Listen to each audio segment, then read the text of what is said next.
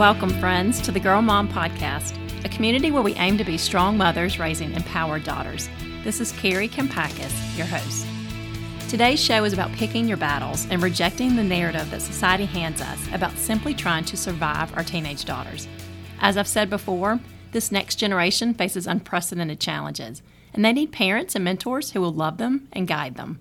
I've made so many mistakes with my own daughters, and I've gone through seasons of locking horns with a daughter but even in the midst of tension, I didn't want to settle for turmoil or tell myself that mothers and daughters fight and that's just the way it is, because I believe that God created us for so much more. Whether you're listening to this episode alone, with friends, or with your favorite girl, I hope it comes as a reminder that you and your daughter are on the same team. You can also find this message as a new blog post on my website. Thanks for tuning in and enjoy the show. I was pregnant with my third child and waiting to see the doctor in the office of my OBGYN. In the waiting room, an older woman asked me what I was having. As I told her I was having another girl, my third daughter, she and two ladies nearby exchanged glances and groaned. Ironically, they all had adolescent daughters, and with doom and gloom in their voices, they unanimously told me, just wait until those girls are teenagers. You're really going to be in for it. I'd heard this cliche before, and I never was a big fan of it, but I chalked these mothers up as Debbie Downers and forgot about their gloomy forecast until I started to hear the same script again and again and again. You see, when you have four daughters, that's the number one narrative that older moms share, often under the guise of being helpful. For years, and when my daughters were young, my goal was to prove them wrong. I promised myself, my daughters will not be like that. We will always be close, and I will not look like those stressed out, strung out, exhausted moms in the throes of raising teenagers. Well, I was well on my way to reaching this goal until my daughter started middle school and we started to fight. And suddenly I became the stressed out, exhausted mom of a teenager. From the back corner of my mind, I pulled out the narrative that I'd heard too many times to count. Those moms were actually right, I admitted to myself. Everybody had warned me about teenagers, and now their predictions are coming true. The answer, I assured myself, was to navigate this new teen territory by digging in my heels and firmly taking control. Otherwise, this daughter and her three sisters would walk all over me. After all, it was my daughter's attitude, moodiness, and sass that had disrupted our once loving dynamic. If anyone needed to change in this relationship, it was her and definitely not me. Well, the tension between me and my daughter grew until I had a breakdown one morning after yelling at her before school. In the peace of a quiet home, I regretted that fight and every silly fight we had before it. Honestly, I hated how coldly I'd acted toward my child in this season of locking horns, and as that truth sank in, and as I quit making excuses for why my daughter needed a firm hand and our arguing was justified, I fell to my knees and begged God to help me restore our rocky relationship. God used that day as my wake up call. He helped me take a hard look at myself and see how my pride, my stubbornness, and my refusal to apologize for what I'd done wrong and try a new approach were all a big part of the problem. In short, I was not acting like the adult in this relationship, and it took a lot of soul searching to finally admit this. That rock bottom moment that I planned to keep as a secret and admit to absolutely no one years later became the inspiration behind my new book for moms of teen girls that will release this coming August, on August 18th. It's called Love Her Well 10 Ways to Find Joy and Connection with Your Teenage Daughter, and you can pre order it now on Amazon and all other online retailers. This book is what I wish someone had handed me five years ago as I struggled to find my footing in parenting a teenager and loving a teenager, and aiming to be the strong mom that my daughters need while also building a bridge between their hearts and mine. I know that some mothers listening today may already feel like they're in a good place with their daughters, while others may feel like a complete failure. Wherever you are on the spectrum, you're not alone. And I believe that most moms have probably experienced both sides at one time or another. After all, every relationship consists of two imperfect sinners, and we all have seasons of struggle as well as seasons where we thrive. In researching this book for moms that I recently wrote, I Googled teenage daughters one day and honestly, I was pretty saddened by what pulled up. It was all overwhelmingly negative. It all fed into the script that moms are handed when we're pregnant with baby girls. For example, I saw how to survive teenage daughters, dealing with difficult teenage daughter, why mothers and teenage daughters fight, mother daughter relationship breakdown. Now, I know that teenagers can be challenging, perplexing, and frustrating to any parent, but we do our teens a real disservice when we settle for the belief that our best hope is to just survive them.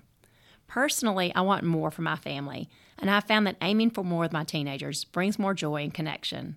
I've also found that parenting by the negative scripts of society, with a lot of pride and no self reflection, will only deepen the divide between us and our children and lead our teenagers to go elsewhere for love, support, and guidance. So now the question becomes how do we set rules and boundaries and do our job as parents without creating a war zone or a Cold War? How do we stay calm as our daughters or our sons push our buttons, test our patience, or make crazy requests in their quest for independence? How do we fight for our daughters rather than with our daughters, showing them that we're on their team as we help them discern the spiritual warfare that is present around them and impacting their generation? Here are eight pointers to keep in mind. Number one, remember that anger can be a grenade.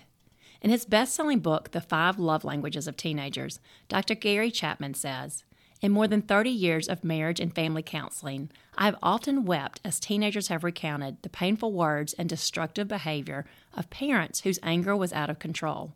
What is even more tragic is the many young adults who were abused as teenagers now find themselves creating their own children in the same manner that their parents treated them. We all say hurtful things, yet it is up to us to be the adults and take a hard look at ourselves when anger or our emotions get the best of us. We all have habits and reactions that aren't always healthy, and sometimes what needs to change first is our response to hard situations. By admitting and breaking bad habits and cycles, we allow healthier habits to form, we help prevent generational dysfunction, and we set the example that we want our teenagers to emulate. Dr. Chapman says that there's a better way to motivate teenagers than by yelling cruel, bitter, or condemning words when they misbehave. He writes Most teenagers are struggling with self identity. They are comparing themselves with their peers physically, intellectually, and socially. Many are concluding that they simply do not measure up. Many feel insecure, have little self esteem, and blame themselves. If there's a stage in life where humans need more affirming words, it would certainly be during the teenage years. Yet, this is the very stage at which parents often turn to negative words in their efforts to get the teenager to do what the parents believe is best. Anger can ruin relationships, and so can the criticism we speak when our anger gets the best of us. By being aware of our triggers and working on our emotional health as parents, we can learn to stay calm instead of flying off the handle over every argument we have with our teenagers, and also stay connected with them. Number two, see conflict as an opportunity to teach conflict resolution skills. According to John Gottman, American's top couples therapist, the number one predictor of success in marriage is how well two people can resolve conflict. In every good relationship, he says, couples have repairing skills and they repair early. Any relationship that lasts long enough will have conflict. So when you and your daughter argue, consider it a critical learning ground. Actually, you can see it as a chance to teach her, within the safety of your love, how to respectfully work through differences. By calmly expressing her thoughts and her feelings, your daughter gains assertiveness skills. By listening to your side, she gains empathy. By speaking the truth in love, she discovers the power of the right words. Together, these skills grow her relationship with you while also teaching her how to reconcile problems with others. They turn arguments into life lessons and set her up to win in all of her relationships, her career, and even her marriage. Number three, Circle back around after you fight. After that argument with my daughter that led to my breakdown and then my wake up call that I needed a new parenting plan, I went to the gym and I saw a close friend. I asked this friend how she handles fights with her daughter, and she shared some great advice. After an argument, she told me, you've got to circle back around. Go back when you're calm and have had time to think. Apologize, talk it out, and try to do better next time. I apologized to my daughter that afternoon. I told her how sad I'd been about our recent fighting, and she admitted that she had been sad too. I asked if I'd done anything to upset her, and I honestly expected her to say no, but she didn't. Instead, she said I'd become more critical and harder to please. Well, this threw me for a loop, but the truth was she was absolutely right. I had become more critical. I become more critical of myself during this period, and I was projecting that on her and also pressuring her with higher expectations as a new middle schooler. Owning up to my mistakes helped start turning our relationship around. It also taught me an important lesson. Teenagers respect honesty. They're okay with a parent who's not perfect, but they're not okay with a parent who tries to act perfect and then tries to shift all the blame to them. We all mess up, so when you slip with your daughter or your son, circle back around. Repair the damage quickly, aim for reconciliation, and ask your daughter if there's a blind spot that you may need to work on because it's driving a wedge into your relationship. Nobody likes to hear hard truths like this if there is something going on, but it's worth taking a punch in the gut if it helps you reconnect with your daughter. Number four, find a safe place to vent. I have a friend whose daughter was a star athlete in high school. As captain of her team, her younger teammates looked up to her, and everyone respected her. She kept their respect by following her mom's advice. Stay positive around her teammates, her mom would tell her. Don't complain, vent, or talk about anyone. Save it all for me. Vent to me and give your best to your team. Encourage them and be a role model. Too often these days, we vent to anyone who will listen. We vent on social media or to total strangers. We unleash on our kids or tell our teenagers that they're self centered, spoiled, or bratty. And as we do this, we lose respect. We dampen our credibility and weaken our relationships. I understand a parent's breaking point, and I have been there myself, yet I'm most sympathetic to the damage that our outbursts can cause. Teenagers may look and act tough externally, but internally they're still tender and they long for their parents' approval. At the same time, we all need a place to vent, and that's why it does help to have someone a friend, a spouse, a therapist, even your hairdresser, someone who lets you rant and talk unfiltered, yet won't betray your confidence. You need a still vault who keeps your secrets safe and helps you stay strong, especially in front of your kids. Having a safe outlet makes you less likely to drop a bomb in the heat of the moment. It helps you stay in control, and perhaps most importantly, it gives you an ally to laugh with as you admit what you wanted to say to your child versus what you actually said. Number five, listen, pick your battles, and negotiate occasionally on minor points. Anyone who's parented long enough eventually comes to realize that some issues are not worth the fight, and not every conversation should be a confrontation. Dr. Lisa Damour, best-selling author of the book Untangled, says, when teens are trapped with parents who would rather flaunt their power than negotiate on even minor points, it doesn't always end so well. These parents don't just damage their relationship with their daughters, they can also provoke girls into proving that they will not be controlled. Nobody likes a dictator, and nobody feels close to a parent who's always on a power trip.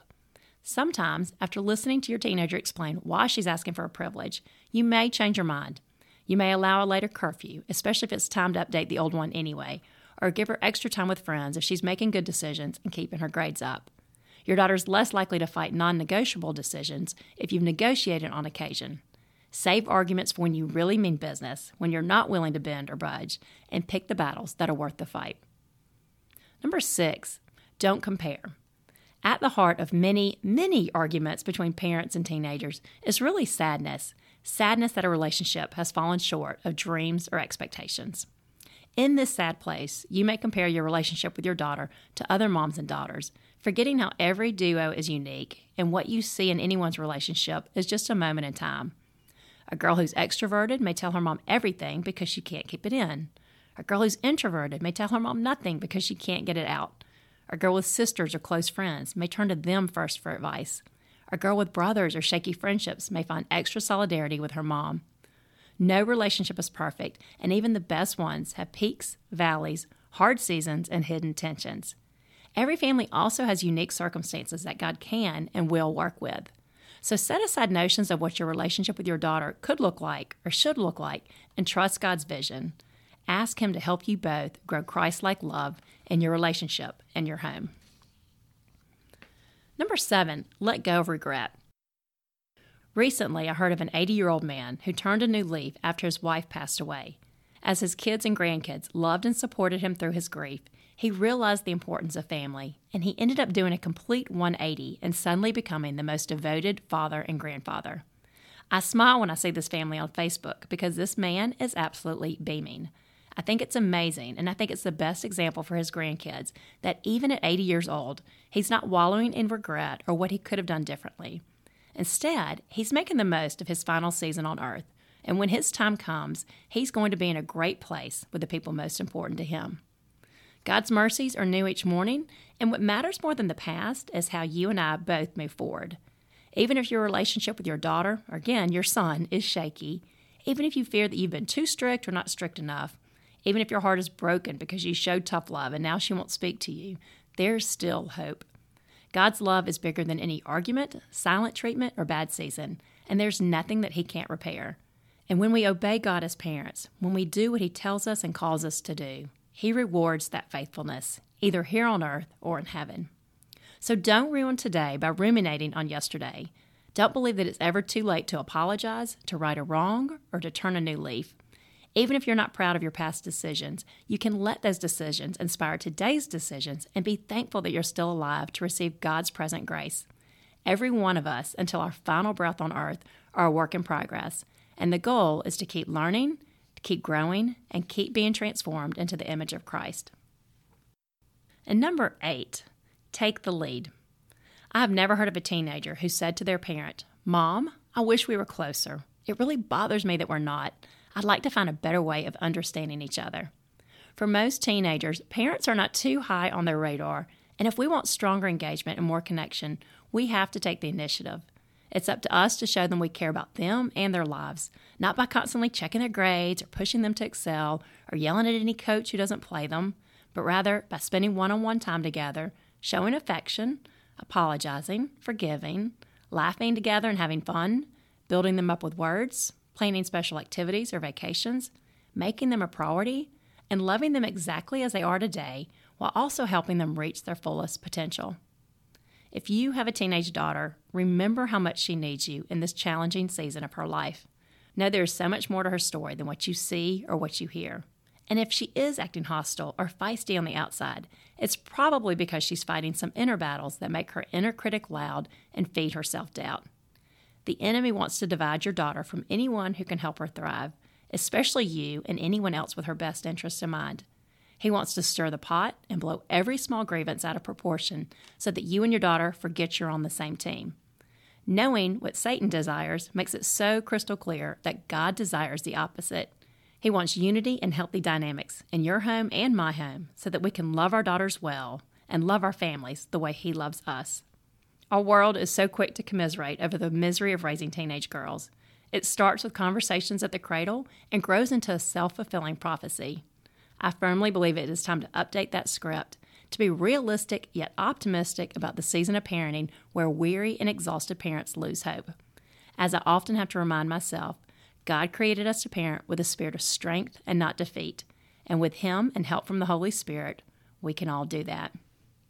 Teenagers are undeniably challenging, but they're also remarkable. And as we see the best in our daughters and our sons, as we enjoy them and commit to walking beside them in their journeys through all the highs and lows, we gain a place in their circles and unlock the beautiful potential of all they were created to be.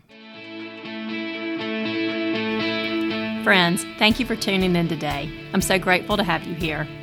If you enjoyed this show, please tell your friends, leave a ratings or review, and subscribe on iTunes so you can access new episodes as soon as they drop. Also, remember that my new book for moms of teen girls releases August 18th, and by pre ordering now, you can receive some fantastic pre order bonuses.